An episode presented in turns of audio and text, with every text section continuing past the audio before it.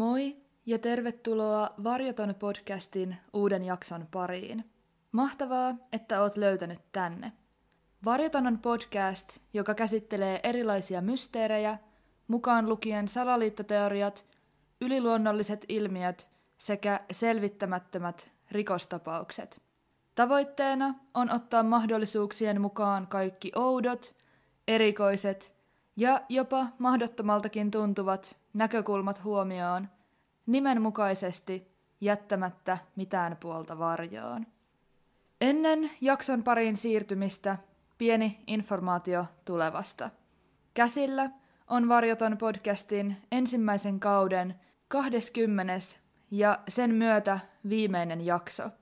Tämän jakson jälkeen Varjoton podcast jää tauolle, jolta palataan sunnuntaina 20. helmikuuta. Tuolloin alkaa podcastin toinen tuotantokausi. Laitan tämän päivämäärän näkyviin podcastin Instagramiin, mistä sen voi käydä tarkastamassa tarvittaessa. Tauon aikana muhun saa edelleen olla yhteydessä Instagramin tai sähköpostin kautta, jos on jotakin mielen päällä. Tässä vaiheessa kuitenkin haluan kiittää kaikkia teitä podcastin kuuntelemisesta, tuesta ja ihanasta palautteesta, jota olen teiltä matkan varrella saanut. Tästä on hyvä jatkaa. Sitten tämän päivän aiheen pariin. Tällä kertaa käsittelyssä on kaksi erillistä liikenneturmaa, jotka kietoutuvat toisiinsa äärimmäisen merkillisellä tavalla. Tapahtumia on selitetty sattumalla, mutta onko tämä totuus? Tänään tutustumme Aatu ja Eino Salmisen tarinoihin.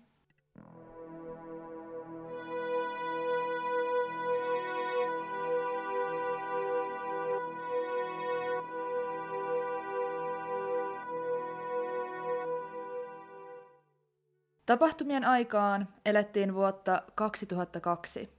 Raahen seudulla, Pohjois-Pohjanmaalla, talven alkaessa vaihtua kevääksi, ilma oli vielä hyvin luminen. Juuri sellainen kuin maaliskuulle tyypillistä on. Autoilijoiden kannalta sää oli haastava. Tiet olivat liukkaita, eikä taivalta tupruttava lumi ainakaan parantanut tilannetta. Maaliskuun viides päivä Raahen naapurikunnassa Pattijoella yhdessä vaimonsa kanssa omakotitalossa asuva Aatu Salminen heräsi ja alkoi valmistautua tavallisiin aamutoimiinsa.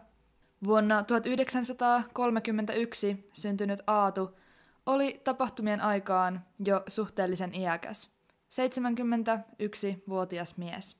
Iästään huolimatta mies piti kunnostaan huolta – ja hänen lähes päivittäisiin rutiineihinsa kuului pitkä pyörälenkki, jonka tekemistä eivät edes huonot sääolosuhteet, kuten tien lumisuus ja liukkaus, horjuttaneet. Miehen hyvästä kunnosta kieli se, että hän oli pyöränsä kanssa tuttu näky jopa 20 kilometrin päässä kotitalostaan, milloin missäkin suunnalla.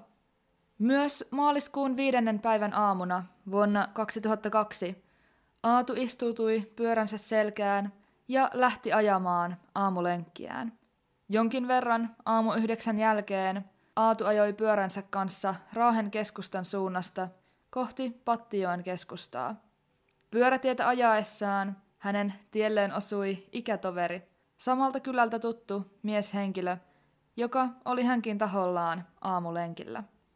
Aatu pysähtyi juttelemaan miehen kanssa hetkeksi, minkä jälkeen jatkoi pyörätaivaltaan, tällöin kellon ollessa noin puoli kymmenen aamulla.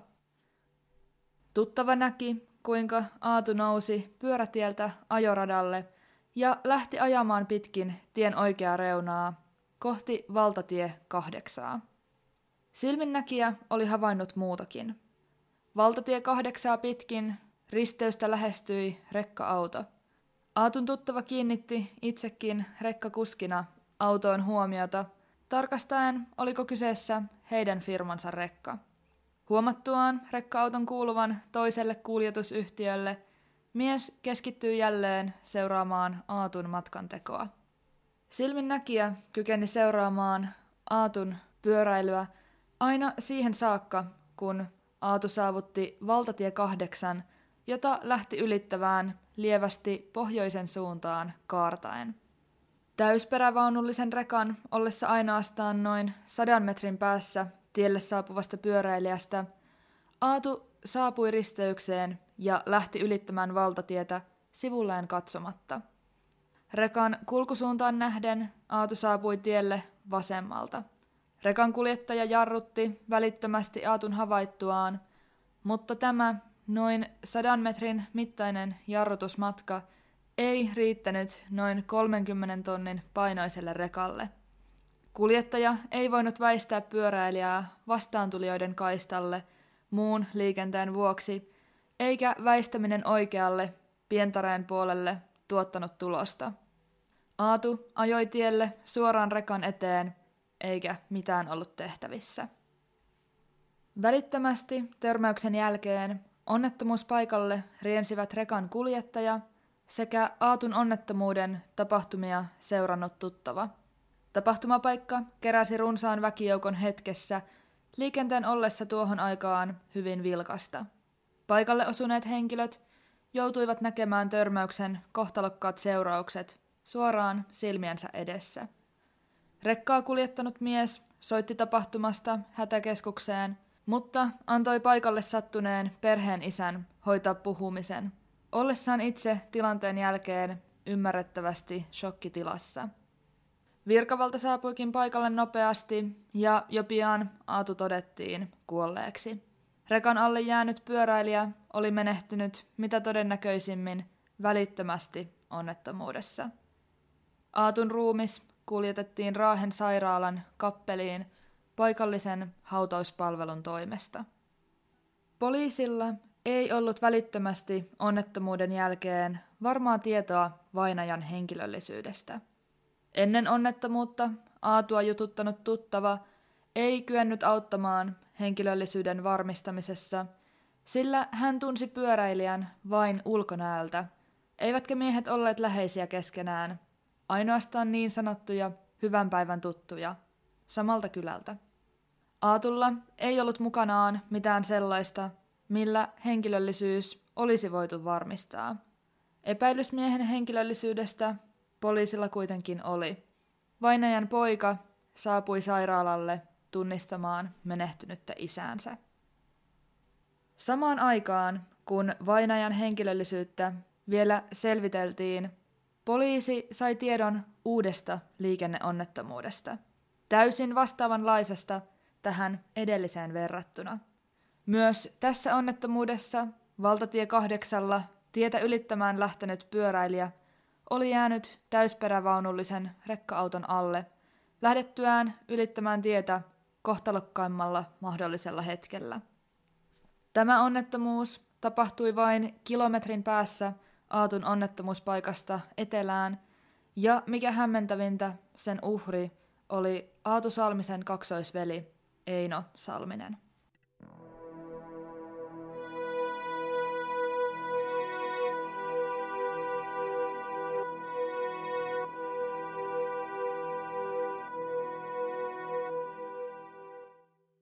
Aatun kaksoisveli Eino Salminen oli herännyt samaisena aamuna 5. maaliskuuta vuonna 2002 tavalliseen tapaansa noin kello yhdeksän aikoihin. Hän asui yhdessä siskonsa ja tämän miehen kanssa. Aamutoimet suoritettuaan hän nousi pyörän selkään ja lähti ajamaan asioille kohti Pattijoen keskustaa. Ilmeisesti aikeissa oli ainakin parturissa ja kaupassa käynti. Eino ei ollut yhtä innokas pyöräilijä kuin veljensä Aatu, mutta myös hän käytti useasti polkupyörää arjessaan paikasta toiseen liikkumiseen. Suoritettuaan asiansa keskustassa hän suuntasi pyörällään kaksoisveljensä Aatun asunnolle.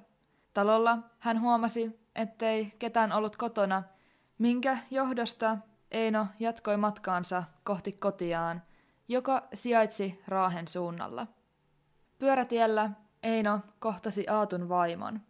Kaksikko tervehti toisiaan, mutta jatkoivat matkaansa jäämättä keskustelemaan toisilleen tämän enempää. Eino kääntyi pyörällään valtatie kahdeksalle ja lähti ajamaan sen oikeaa laitaa pitkin kohti etelää. Eino lähestyi risteystä, josta hänen oli määrä kääntyä vasemmalle, mikä tässä tapauksessa tarkoittaisi valtatien ylittämistä. Einon takana ajoi rekka-auton johtama autoletka, jonka perimmäinen kulkuneuvo oli myöskin rekka. Näiden rekkojen kuljettajat olivat työkavereita matkalla kohti Kalajokea. Ensimmäisen rekan kuljettaja havaitsi lähes keskellä autoilijoiden kaistaa pyöräilevän Einon, jota hän kehotti siirtymään tien laitaan äänimerkkiä painamalla. Rekan äänitorvi oli kuitenkin lumen tukkima, joten siitä ei juurikaan lähtenyt ääntä. Tällöin kuljettaja lähti väistämään pyöräilevää Einoa vastaantulijoiden kaistan kautta ja ohitti tämän käyttäen kokonaan kyseistä kaistaa. Kuljettaja varoitti työkaveriaan pyöräilijästä käyttäen viestimiseen rekoissa sijaitsevaa LA-puhelinta. Ensimmäisen rekan perää pitäneet autot seurasivat rekan esimerkkiä ja väistivät nekin pyöräilevää Einoa vastaantulijoiden kaistan kautta. Letkan perää pitäneen rekan saavuttaessa pyöräilijän oli tämä kuitenkin siirtynyt jo aivan tien oikeaan laitaan. Rekan kuljettaja lähti ohittamaan iäkkääksi havaitsemaansa pyöräilijää käyttäen osittain vastaantulijoiden kaistaa. Tällöin Eino kuitenkin käänsi pyöränsä suoraan rekan eteen. Rekka törmäsi Eino Salmiseen, joka menehtyi välittömästi. Tämä onnettomuus tapahtui kello 11.47, eli vain noin kahden tunnin päästä Aatu Salmisen menehtymisestä. Myös Einon onnettomuudella oli silminnäkijä. Eräs poliisina työskennellyt henkilö oli tullut ystävänsä kuorma-auton kyydillä etelän suunnalta ja jo autossa ollessaan havainnut Pattijoen suunnalta tulevan pyöräilijän sekä sen takana ajaneet autot. Hän jäi pois kuorma-auton kyydistä onnettomuuspaikan läheisellä linja-autopysäkillä. Autosta noustuaan hän tunnisti aivan tien oikeassa laidassa pyöräilleen henkilön salmiseksi, joka asui hyvin lähellä häntä. Seuraavassa hetkessä hän näki rekan ja polkupyöräilijän törmäyksen, jonka voimasta Eino liukui aivan hänen jalkojensa juureen. Silminnäkijä soitti tapahtuneesta välittömästi hätäkeskukseen, mutta Eino oli menehtynyt välittömästi yhteen törmäyksen johdosta. Myös Einon ruumis siirrettiin Raahen sairaalan kappeliin paikallisen hautaustoimiston toimesta. Sieltä veljekset Aatu ja Eino toimitettiin Oulun yliopistolliseen sairaalaan ruumiin avausta varten. Tähän väliin on mainittava äärimmäisen erikoisesta, suurimmasta tähän astisesta ristiriidasta käyttämieni lähteiden välillä. Eri lähteiden välillä esiintyy poikkeavaa tietoa siitä, kumman veljeksen onnettomuus tapahtui ensimmäisenä ja kumman jälkimmäisenä. Onnettomuuksien piirteet säilyvät lähteiden välillä samoina, ainoastaan uhrin nimi muuttuu. En siis tässä vaiheessakaan jaksoa tehdessä voi olla täysin sataprosenttisen varma, kumpi veljeksistä oli ensimmäisen onnettomuuden uhri ja kumpi vastaavasti jälkimmäisen. Päädyin kuitenkin tähän käyttämääni ratkaisuun, sillä useimmissa lähteissä asia ilmaistiin näin päin, vaikkakin yhdessä päälähteistäni asia oli ilmaistu toisinpäin. Halusin tuoda tämän ilmi, toki erikoisena yksityiskohtana, mutta myös siksi, jos joku teistä innostuu etsimään tapauksesta tietoa, jotta tiedätte, mitä tulee olemaan vastassa. Mutta mennään takaisin aiheeseen. Molempia onnettomuustapauksia ryhdyttiin tutkimaan kuoleman tuottamuksena ja liikenneturvallisuuden vaarantamisena. Rekkojen kuljettajia kuulusteltiin edellä mainituista rikoksista epäiltyinä. Tapahtumien kulku pyrittiin selvittämään esitutkinnan aikana heidän sekä muiden onnettomuuksien todistajien lausuntojen perusteella. Tavoitteena oli saada selvyys sille, olisivatko ajoneuvo-yhdistelmien kuljettajat voineet omalla toiminnallaan estää onnettomuuksien tapahtumisen. Koska tapaus vaikutti kaiken kaikkiaan käsittämättömältä, oli poliisin pakko lähteä selvittämään, olisiko Eino saattanut kuulla veljensä Aatun onnettomuudesta ennen omansa tapahtumista ja täten toiminut harkitusti. Tutkinnassa ei kuitenkaan käynyt ilmi mitään näyttöä siitä, että Eino olisi tiennyt veljensä menehtyneen. Aatun henkilöllisyys ei ollut edes poliisin tiedossa Einon onnettomuuden sattuessa, eikä suru-uutista miehen kuolemaan johtaneesta onnettomuudesta oltu vielä tähän mennessä siis kerrottu hänen läheisilleen. Myös Aatun vaimo piti varmana, että tapaaminen Einon kanssa olisi ollut erilainen, mikäli jompikumpi osapuolista olisi tiennyt Aatun onnettomuudesta. He olisivat täysin varmasti tällaisessa tilanteessa jääneet juttelemaan pidemmäksi aikaa. Myös veljesten sisaruksia kuulusteltiin välittömästi esitutkinnan käynnistyttyä.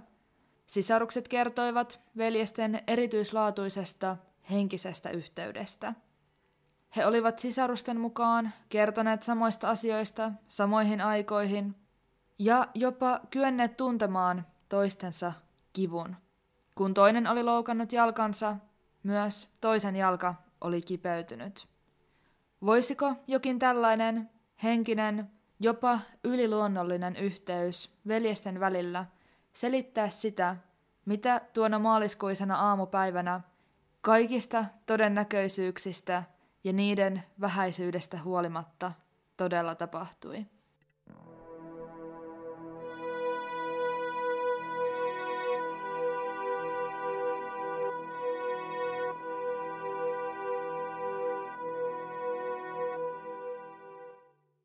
Kuten sanottu, molempia tapauksia tutkittiin liikenneturvallisuuden vaarantamisena ja kuolemantuottamuksena. Aatun osalta asia saatiin selvitettyä helpommin. Hänen katsottiin olevan yksin syyllinen onnettomuuden tapahtumiseen. Aatun olisi tullut väistää tiellä ajavaa rekkaa, minkä lisäksi rekka-auton kuljettajan mahdollisuudet välttää onnettomuuden tapahtuminen olivat tutkinnan mukaan olemattomat. Einon kohdalla syytteiltä ei kuitenkaan vältytty. Syyttäjä päätti syyttää rekan kuljettajaa liikenneturvallisuuden vaarantamisesta ja kuoleman tuottamuksesta. Syyttäjän näkemyksen mukaan kuljettaja ei ollut ottanut ajoolosuhteita riittävän hyvin huomioon. Saatuaan edellä ajavalta rekalta varoituksen polkupyöräilijästä ja havaittuaan tämän olevan iäkäs, olisi jälkimmäisen rekka-auton kuljettajan tullut pudottaa merkittävästi vauhtiaan, mikä oli törmäyshetkellä noin 80 kilometriä tunnissa. Liikenneturvallisuus huomioiden hän ei olisi myöskään saanut ohittaa pientarella ajavaa pyöräilijää vastaan tulevien kaistan kautta risteysalueella. Tapaus käsiteltiin käräjäoikeudessa – Päätöksessään oikeus hylkäsi molemmat syytteet, jotka rekka-auton kuljettajaa vastaan oli nostettu. Päätökseen vaikuttivat silminnäkijän kertomus tapahtuneesta sekä valokuvat, joita rekasta oli otettu. Nämä huomioon ottaen vaikutti selvältä, että Eino oli kääntynyt rekka-auton eteen täysin ennalta arvaamatta. Törmäyskohta oli keskellä ajoneuvon keulaa. Kuljettajan omalla kaistalla pysytteleminen tai mahdollinen nopeuden hiljentäminen eivät olisi riittäneet onnettomuuden välttämiseksi. Syyttäjä valitti tuomiosta hovioikeuteen, jonka käsittelyyn tapaus täten siirrettiin. Hovioikeus katsoi päätöksessään rekan kuljettajan syyllistyneen liikenteen vaarantamiseen, mutta ei kuolemantuottamukseen. Tapaus herätti huomiota niin paikkakuntalaisten kuin ulkopaikkakuntalaistenkin keskuudessa. Siitä uutisoitiin jopa kansainvälisesti, muun muassa Norjassa sekä Yhdysvalloissa New York Timesissa. Tämä on harvinaista, mutta niin oli Aatun ja Einon traagisten kohtaloiden yhteen nivoutuminenkin. Oliko onnettomuuksissa kyse puhtaasta sattumasta, vai oliko veljeksillä todella jonkinlainen selittämätön yhteys toisiinsa? Mitä muita vaihtoehtoja voisi olla? Kuten on varmasti selvää, täysin puhtaana sattumana tapahtunut on hyvin vaikea hyväksyä, ainakin omasta mielestäni. Todennäköisyydet sille, että tämän kaltaisia liikenneonnettomuuksia sattuu ylipäätään kaksi edes suhteellisen lyhyellä aikavälillä, ovat melko pienet. Kyseessä ei kuitenkaan ollut mikään tyypillisin onnettomuus, jollaisia talviset sääolosuhteet usein aiheuttavat. Se, että onnettomuudet sattuisivat lyhyen ajan sisään, olisi siis jo harvinaista itsessään. Saati sitten se, että ne sattuivat samana päivänä parin tunnin välein. Entistä epätodennäköisempää tapahtumista toki tekee uhrien veljessuhde toisiinsa. Liikenneturvan tilastojen mukaan Suomessa vuosittain polkupyöräonnettomuuden seurauksena menehtyy keskimäärin 25 henkilöä, mikä puolestaan tarkoittaa, että polkupyöräilijän menehtymiseen johtavia onnettomuuksia tapahtuu keskimäärin kerran kahdessa viikossa. Tähän suhteutettuna onnettomuuksien aikaväli oli siis äärimmäisen lyhyt. Aatun ja Einon läheiset nostivat tutkinnan aikana esiin miesten välisen jonkinlaisen henkisen yhteyden.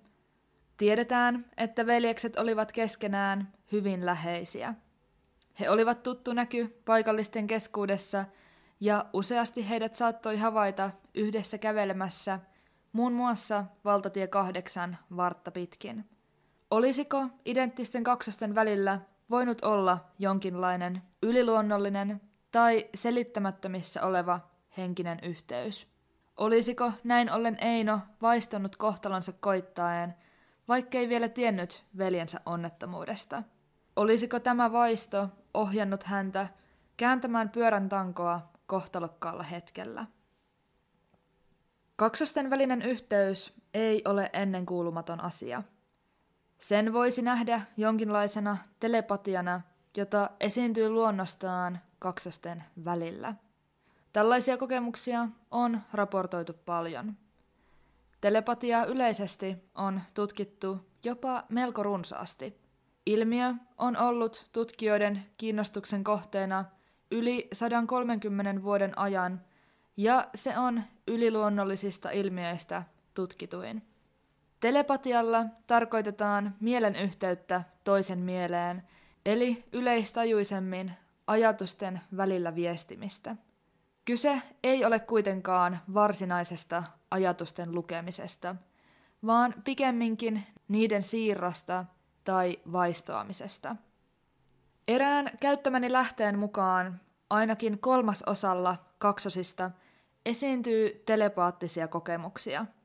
Tällaiset telepaattiset yhteydet ovat tutkimusten mukaan erittäin voimakkaita ja niitä esiintyy tyypillisimmin nimenomaan identtisillä kaksosilla, mutta ne eivät ole epätyypillisiä myöskään ei-identtisille kaksosille. Kokemukset painottuvat tyypillisesti ikäviin, negatiivisiin asioihin. Esimerkiksi toisen kaksosen tuntemat kivun tunteet saattavat esiintyä myös toisella kaksosella, vaikka välimatkaa olisi satoja kilometrejä. Konkreettisten kivun tunteiden lisäksi aistimusten on raportoitu ilmenevän myös muilla tavoin, kuten äänien, sisäisten tunteiden tai ajatusten kautta. Positiiviset aistimukset, kuten iloon tai onneen liittyvät tunteet ja niiden välittyminen kaksoselta toiselle tällä tavoin, on tutkimusten mukaan reilusti harvinaisempaa. Osa kaksosista ja heidän läheisistään uskoo kaksosten väliseen, yliluonnolliseen, telepaattiseen tai erityiseen henkiseen yhteyteen, kuinka asian nyt ikinä haluakaan ilmaista. Toisinaan yhteyttä pyritään selittämään kuitenkin läheisellä sisarussuhteella. Erään yhdysvaltalaislääkärin mukaan ilmiö on selitettävissä ainakin osittain biologisesti. Tällä tavoin ajateltuna kaksosten DNA on hyvin suurilta osin samaa, mikä voisi altistaa heidät ajattelemaan asioista samalla tavoin. Hyvin usein telepatiaa, niin yleisesti kuin kaksostenkin välillä, selitetään puhtaalla sattumalla, sillä mitään tieteellistä todistetta sen olemassaolosta ei ole löydetty. Ottamatta kantaa siihen, miten tilanne näyttäytyi Aatu ja Eino Salmisen välillä, omasta mielestäni sattumalla ei voida selittää kaikkea. Mikäli jokin asia tai ilmiö on toistuva ja monien ulkopuolisten havaitsema, sattuman todennäköisyys jossakin kohtaa väistämättä laskee. Kuten olen aikaisemminkin jaksoissa maininnut, olen itse hyvin avoin erilaisille teorioille ja mahdollisuuksille, enkä periaatteen tasolla näkisi jonkinlaista henkistä yhteyttä mahdottomana ajatuksena, oli se sitten telepatiaa tai jotakin muuta. Kaksosten, tai miksei muidenkin, sisarusten välinen yhteys on yleisesti itseäni erittäin paljon kiinnostava aihe. Jos jollakin on kokemuksia sisarusten välisestä telepatiasta, kuulisin erittäin suurella mielenkiinnolla kokemuksianne. Mutta oliko Aatun ja Einon välillä tällainen yhteys? Ja mikäli oli, johtiko se täysin, tai ehkä osittain, myös jälkimmäisen onnettomuuden tapahtumiseen? Viimeinen Aatu ja Eino Salmisen onnettomuuksien yhteyttä selittävä vaihtoehto olisi tietoinen valinta. Tämä on ratkaisu, jota monilla lukemillani keskustelupalstoilla pidetään miltei ilmiselvänä, vaikka todellista näyttöä sen tukemiseksi ei ole yhtään sen enempää kuin aikaisempienkaan vaihtoehtojen kohdalla. On ajateltu, että veljeskaksikko oli tuona maaliskuisena päivänä yhteisellä päätöksellä kumpikin päättänyt elämänsä tahallisesti. Että Aatu ja Eino olisivat etukäteen yhdessä sopineet, että tuona päivänä riistäisivät itseltään hengen, samalla tavoin ajamalla polkupyörällä rekka-auton alle. Kuten sanottu, suoria viitteitä tämän teorian tukemiseksi ei ole. Tapauksen silminnäkijät eivät ole raportoineet veljeksistä kummankaan esimerkiksi tarkkailevan liikennettä ja tällä tavoin etsien sopivaa rekkaa, jonka alle tähdätä. Ainakaan missään aihetta käsittelevässä lähteessä ei ollut mainintaa tällaisesta. Tapausta tutkineiden poliisien mukaan ei ole mitään syytä epäillä, että kumpikaan veljeksistä olisi ajanut rekan eteen tahallisesti. Toki tätä vaihtoehtoa olisi helppoa pitää loogisena. Tällöin sattuman pieni todennäköisyys kyetään sulkemaan pois, samoin kaikki yliluonnollinen. Se, ettei juuri mikään kuitenkaan viittaa tähän vaihtoehtoon, täytyisi kuitenkin omasta mielestäni ottaa huomioon. Veljesten aamujen on kerrottu sujuneen täysin tavalliseen tapaan – eikä heidän toiminnassaan tai käytöksessään havaittu poikkeamia onnettomuuksia edeltäneinä päivinä tai viikkoina. Toki tämäkään ei poissulje mitään. Itselläni tuli kuitenkin mieleen, olisivatko itsemurhaa suunnittelevat erittäin läheiset kaksoisveljekset todella päätyneet ratkaisuun, jossa kohtaavat viimeiset hetkensä kumpikin tahoillaan yksin. Jollakin tapaa todennäköisemmälle tuntuisi ratkaisu, jossa loppu kohdattaisiin yhdessä. Toki tämä on vain omaa pohdintaani, ja se voi olla hyvin kaukaa haettuakin.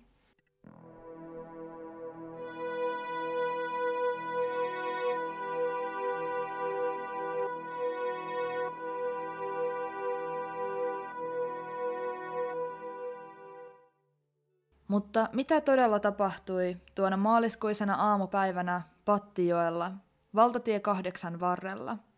Oliko kaksosten välillä jonkinlainen selittämätön yhteys, vai niin uskomattomalta kuin se kuulostaakin, oliko kaikki vain puhdasta sattumaa? Oli asianlaita niin tai näin, omasta mielestäni tämä tarina on ennen kaikkea hyvin surullinen. Oli kyseessä kaksosten välinen yhteys, tietoinen ratkaisu tai puhdas sattuma, veljesten läheiset menettivät äärimmäisen pienen ajan sisään kaksi itselleen tärkeää henkilöä. Tuntuu käsittämättömältä ajatella, miten tällainen tilanne voi olla edes todellinen, mutta traagisen siitä tekee se, että se todella on totta. Pidän henkilökohtaisesti lähes tulkoon varmana, että me koskaan saa tietää todellista selitystä tälle tapaukselle. Tapausta onkin kuvailtu sellaisena historiallisena sattumuksena, jota ei voida järjellä selittää. Ja niinpä, kuten aina tässäkin totean, mikään ei ole mahdotonta. Liikenne on paikka, jossa varovaisuus, tarkkaavaisuus sekä reaktiokyky nousevat äärimmäisen merkittävään rooliin, etenkin talvisaikaan. Ei voida tietää, johtuivatko Aatu ja Eino Salmisen onnettomuudet talvisesta, lumisesta ja liukkaasta ilmasta, vaiko ei, mutta tulevaan on kuin onkin mahdollista vaikuttaa. Jakson teemaan soveltuvasti toivotan kaikille kuuntelijoille turvallisia kilometrejä liikenteessä.